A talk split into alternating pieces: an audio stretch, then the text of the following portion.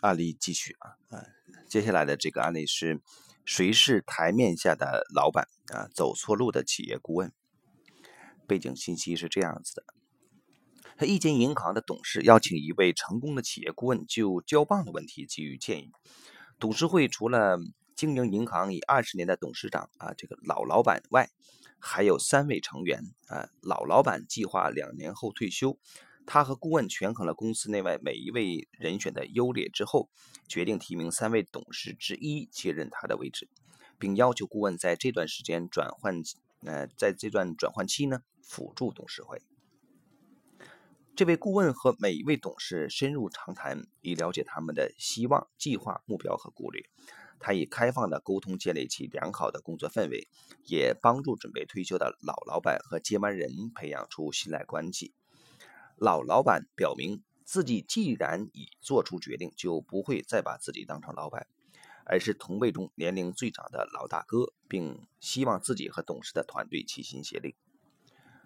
这不止让这不止让顾问大吃一惊，老老板的接班人和其他董事也很诧异，因为他的领导风格一向颇为传统。没多久，老老板和新老板开始平等地处理银行事务了。在移交的过程中，老老板逐渐退出日常的事务，只督导接班人的决定。这时，令人费解的事发生了：接班人接掌越多权力和决策，他的改变就越大。原本他一直是精准和可靠的典范，嗯，现在却满不在乎的在最后一分钟拖延和客户的约会，或是直接取消。此外，开会还经常迟到，在办公室露脸的时间变得少之又少。老老板无法解释这样的改变从何而来。他和新老板与顾问进行了多次讨论，顾问延后了移交的时间，并投入大把时间和精力确保移交成功。他再三向新老板表明他的行为可能带来的后果，也赞成老老板请求较年轻的他。不要用这种方式拿一切去冒险。老老板在许多次私人的讨论中向顾问透露他对现状的忧心忡忡，因为他想在预定的时间离开，所以现在来不及找别人接棒了。一切务必在他退休前顺利完成。他要求顾问竭尽所能地帮助接班人重新变回以前值得信赖、可靠的样子样子啊！成败就在此一举。对顾问而言，现在是危急存亡的关头，他必须把权力移交的过程导回正轨不可。如果过程完全脱序，他将无法履行合约。其中一个不愉快的后果就是他的名声会受到波及，大家不会再认为他是称职的顾问。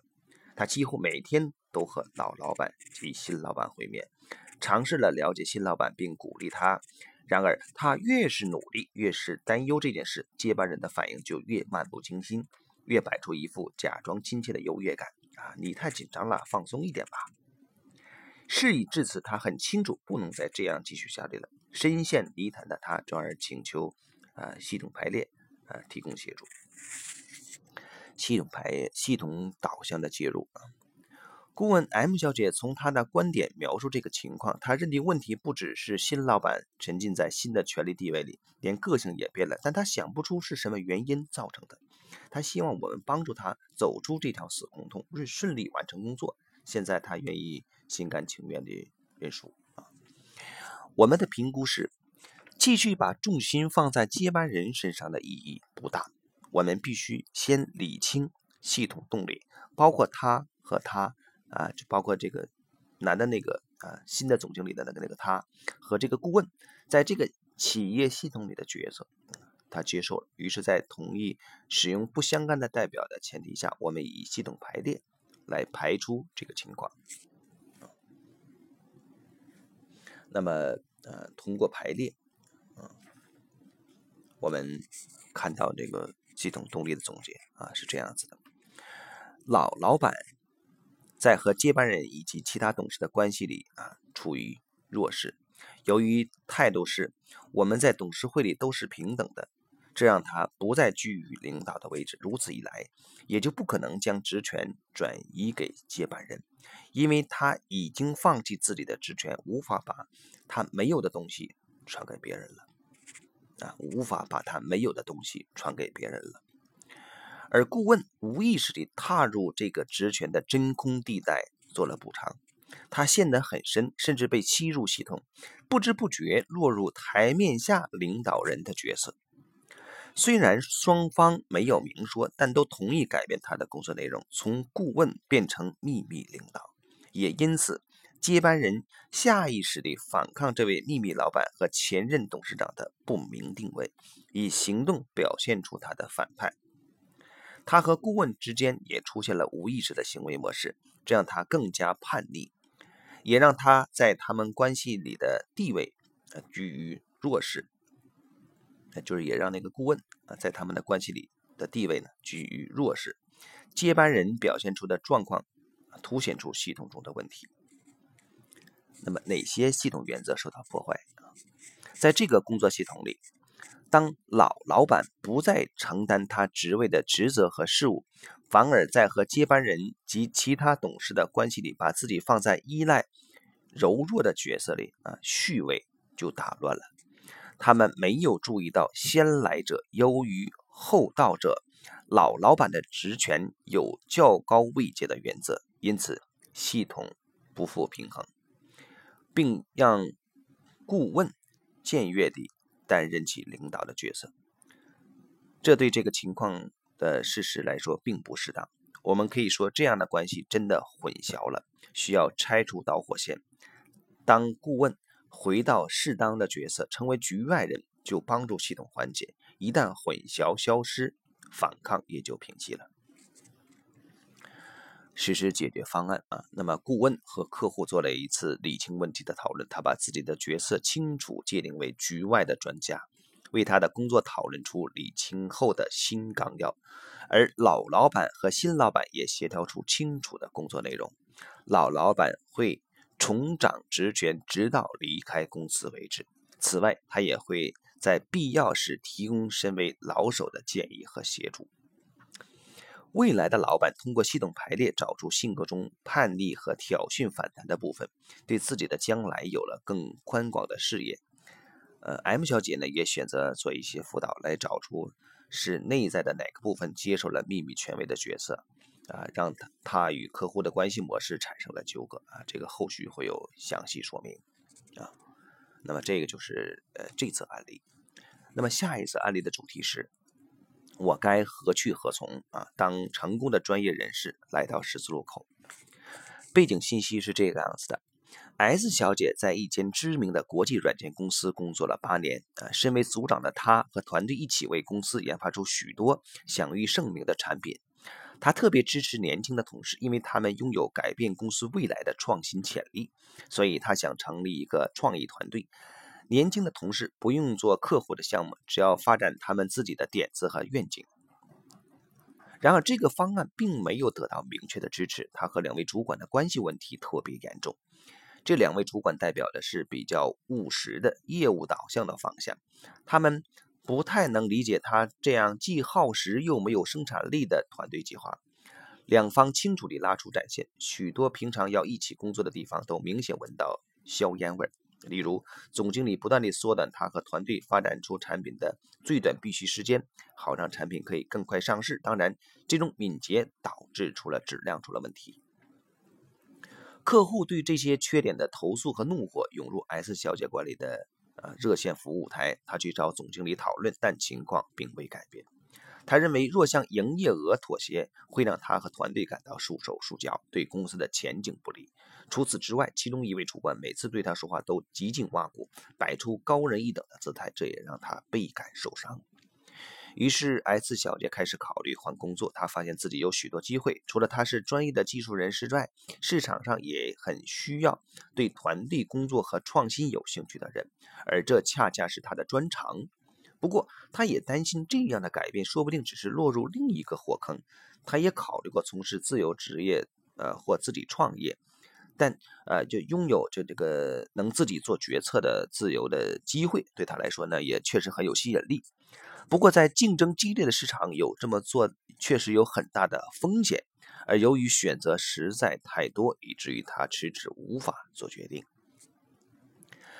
几年前呢，S 小姐曾因为个人问题呢，参与过一次家族系统排列的研讨会。那次帮助她看清了一个困境，所以她决定试着以系统排列透视这次工作上的难题。系统导向的介入啊，S 小姐主要的兴趣不在解决问题，她要的是理清未来的职业生涯，想找个机会仔细的检视她的选项。我们为这次排列搜集了足够的信息后，决定采用一个特别的形式，我们称之为公司文化排列。啊，进行公司文化排列时，除了相关的人和组织外，也会排出较高的价值观和原则的代表。啊，我们之所以选择这种排列形式，是因为这个情况牵扯的不只是事业的难题，也涉及价值观的选择。斯巴尔和基贝德认为，基本价值观很重要，是组织的资源，而某些组织里的问题和忽略基本价值观有关。不管一间公司具体的形态以何为主，如果公司没有遵守三项基本原则，就无法和谐运作。好，那么具体的排列过程，呃，我们略过一下。那么。总结一下的动力啊，S 小姐啊过分偏爱信任、开放和创新，因为她太认同这些价值观，所以序位原则在她眼中只是一种障碍，她觉得非排斥不可。说的更准确一点，她排斥的不是序位原则，而是心胸狭隘、拘泥和利益导向等负面的部分。对他而言，两位主管代表的就是这些部分，让这让他不仅起身反抗，而且他似乎快吃败仗时，啊，他除了放弃、撤退或找新工作外，别无选择。他没有排斥知识或专业内涵的呃呃重要性啊，只是呃没把它当一回事，这却让失衡啊更加恶化。他后来解释，小时候大家就认为他聪明伶俐，长大以后依然如此。这或许是他，呃，从没有特别注意到这种优势的原因吧。他承认体制和序位原则是他人生中最根本的支持，这让他发展出更宽广、平衡的价值基础，也更加意识到专业内涵是他宝贵的个人资源。哪些原则啊？哪些系统原则受到破坏？当 S 小姐啊排斥体制、生存职责虚伪的代表，在这则案例中，也就是原公司的主管，他们也对他，也对这个 S 小姐做出了负面的反弹，而 S 小姐的响应只是是指把他们视为心胸狭隘的小气鬼。然而，为了让组织生存而努力的人，在系统里应该得到敬重，在阶级里。也应该有优先地位。S 小姐发现，她原本在阶级里的呃位置并不适当，这削弱了啊她的力量。实施解决方案，我们建议 S 小姐用新得到的观点来跟老板相处。后来她说，这位以前对她很冷淡的主管，现在用非常合作的态度对待她。她猜想，这和她改变了自己对这些主管的态度有关。